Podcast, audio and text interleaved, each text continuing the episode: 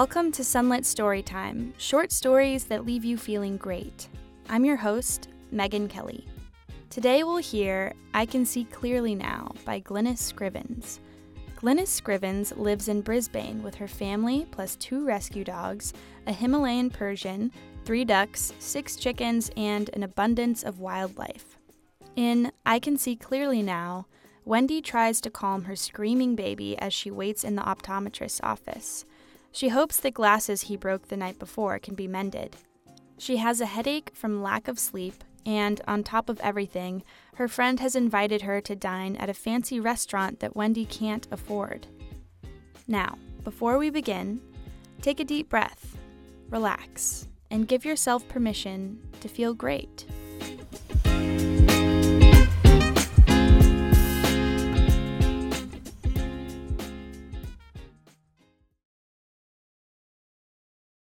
I Can See Clearly Now by Glynis Scrivens. Wendy walked about the optometrist's waiting room, praying that her six month old son Nathan would doze off on her shoulder. Where's Mum? she thought. Her appointment was in ten minutes' time. What could she do? Her baby wouldn't stop crying. She jiggled him up and down with her tired arms. Her head was pounding. Unexpectedly, silence. She relaxed, her shoulders sagging. She peeped at her cherub. He was gleefully waving about a fashionable pair of oblong red frames with thick purple sidearms. He must have grabbed them from the display as she walked past. She had no choice but to untangle them from his chubby fingers while ignoring his cries of protest. She hoped the sales assistant wouldn't notice they'd become a little sticky. At least he hadn't broken them, she thought as he'd broken hers just yesterday when he'd woken from his afternoon nap, sucking his fist and howling. She'd walked up and down the hallway singing Twinkle Twinkle Little Star. Her glasses had ended up in three pieces before she'd realized what he was up to. His little fingers were so quick she couldn't keep up with him. Now she felt at her wits' end. Yesterday's headache still brewed in her head, a combination of Nathan's crying, her eye strain, and yet another nearly sleepless night. He'd cried then as he cried now. She'd put teething gel on his sore gums and noticed the edge of a tooth finally cutting through. The familiar, high pitched protest was at deafeningly close range. Maybe she should walk outside for a moment. That might distract him. It was so embarrassing. Everyone thinks I don't know how to look after my baby. She glanced at her watch. Five minutes to ten. Where are you, Mum? she thought. And her tired eyes were rewarded by the sight of a silver haired figure hurrying along the pavement towards her. Her mother was short and fairly slight inside her layered cardigans, but at this moment she seemed like a tower of strength. Wendy felt her facial muscles relax and realized how tense she'd been. She hugged her mother with her free arm and rested her head for a moment on her mother's shoulder. Nathan wriggled with excitement. Two chubby arms stretched towards his grandmother. Sorry I'm late. The bus was caught in traffic, Joyce said. Then her attention turned to Nathan. She held two sticky hands in hers and kissed him on both cheeks. His big blue eyes were fastened onto hers as she took him into her arms. Thanks for coming at such short notice, said Wendy. This was the only free appointment today. I'm lucky there was a cancellation. Her mother's eyes lingered on Wendy's face. You look worn out, she said. Wendy smiled wryly and nodded. I didn't think it'd be so hard with Jason away. At least it's only a conference. He'll be home Friday evening. Four more days to go. Maybe I can help out? Just seeing you makes me feel stronger. I haven't adjusted to not getting enough sleep. We'll make sure you have time to rest today. Put your feet up, paint your fingernails. I won't have too much time. Susie phoned. She's booked a restaurant for eight o'clock tonight. Invited the usual gang. It's all right for Susie, said Joyce. She's still single. Now that you've got Nathan, you need to start putting yourself first. I felt about a hundred listening to Susie. At the moment, my idea of a good night is settling down with a cup of tea and a magazine. Maybe you'd enjoy yourself if you had to sleep this afternoon. What does your heart tell you? Wendy shook her head. It's my brain doing the talking. The place she'd booked was written up in the weekend paper. It's very upmarket. I can't afford it this month, and I didn't know how to tell Susie. I'm sick of sounding like a wet blanket. Joyce looked thoughtful. First things first. Let's see if your glasses can be mended. Otherwise, you'd need to factor in a taxi fare as well. I'm just praying they don't need replacing. My budget wouldn't cope with the ridiculous price of new frames. She could hear the flatness in her voice and hoped her mother hadn't noticed. What you need is a holiday. Her mother had suggested a few days at the beach in her holiday cabin. Just the three of them.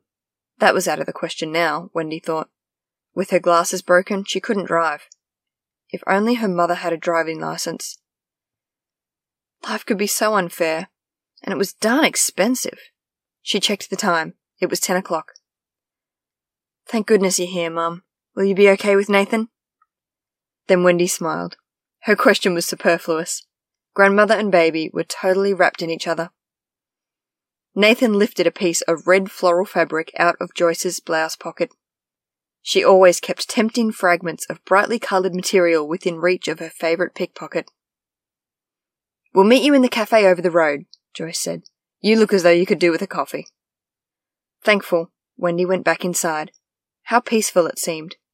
She strolled over to the display and unobtrusively wiped a tissue over the red frames. Soon, she was sitting in the optometrist's raised chair, watching the horizontal and vertical lines cross her vision and answering the usual array of questions. Which is darker, the horizontal or the vertical? He shuffled the lenses about until both sets of lines were equal. It always felt like an invasion of her personal space, sitting inches away from him.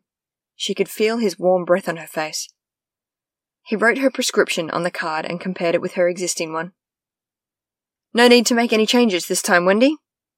He was sitting at his desk now, their personal space re established the intrusive moment gone. She handed him the three pieces of the frame that until yesterday had been her glasses. Can you do anything with these, Andrew? I really can't afford to replace them, but I'm not sure they can be mended. He inspected the broken plastic, twisting it one way and another. It's not as bad as it looks, he said at last. A screw has fallen out, and if we're lucky, we'll be able to glue the other piece back to where it belongs. Shouldn't take long.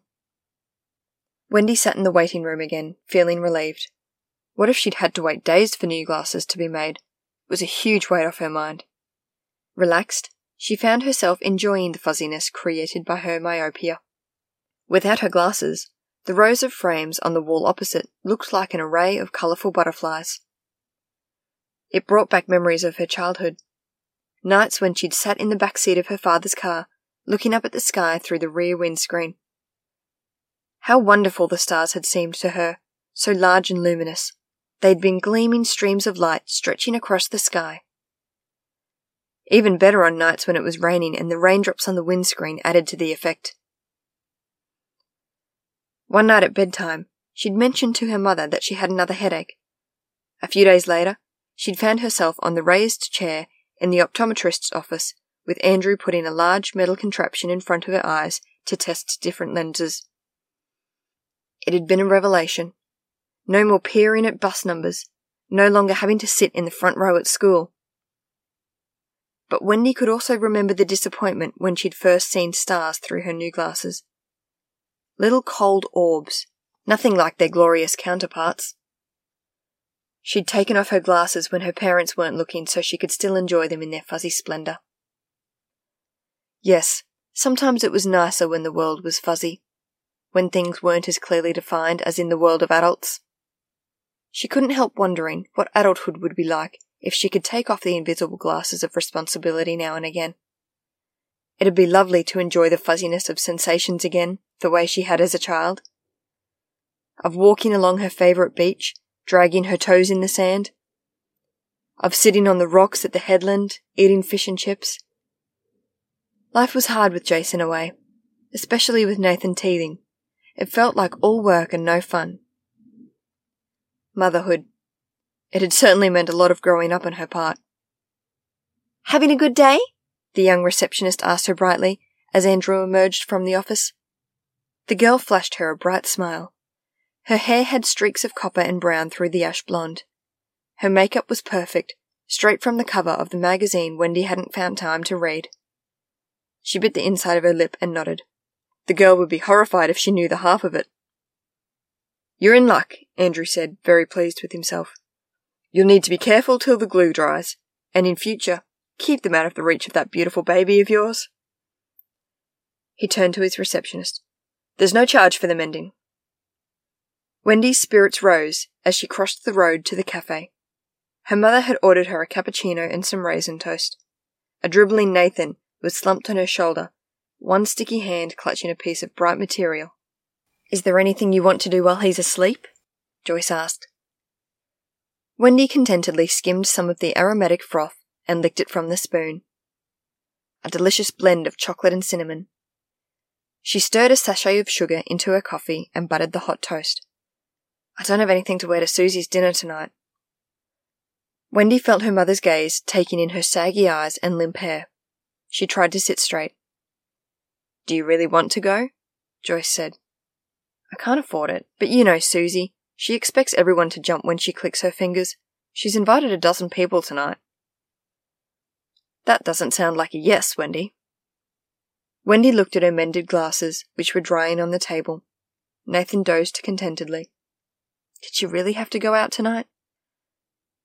If she put on her glasses, would that make it clearer? Or should she make a decision now, when everything was delightfully fuzzy? How tempting that was to allow herself to stay in the in between zone where she could pretend she was a child again. The urge was irresistible. She took out her phone and texted Susie. I'm afraid Nathan's got a temperature. I won't be able to make it tonight. She smiled and looked at her mother. That wasn't really a lie. Everyone has a temperature, don't they? Joyce sipped her tea thoughtfully. We could be at the beach by lunchtime. Stay at my cabin for a few days. What do you think? That sounds too good to be true. I'll take that as a yes. I'll help you pack.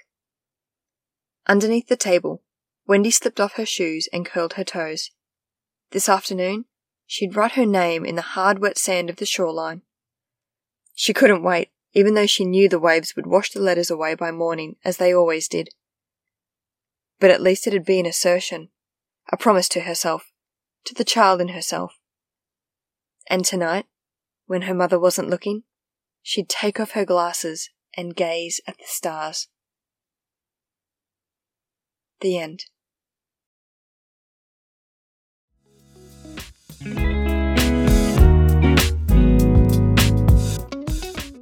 Our storyteller today was Kate Norris, a voiceover artist in Brisbane, Australia.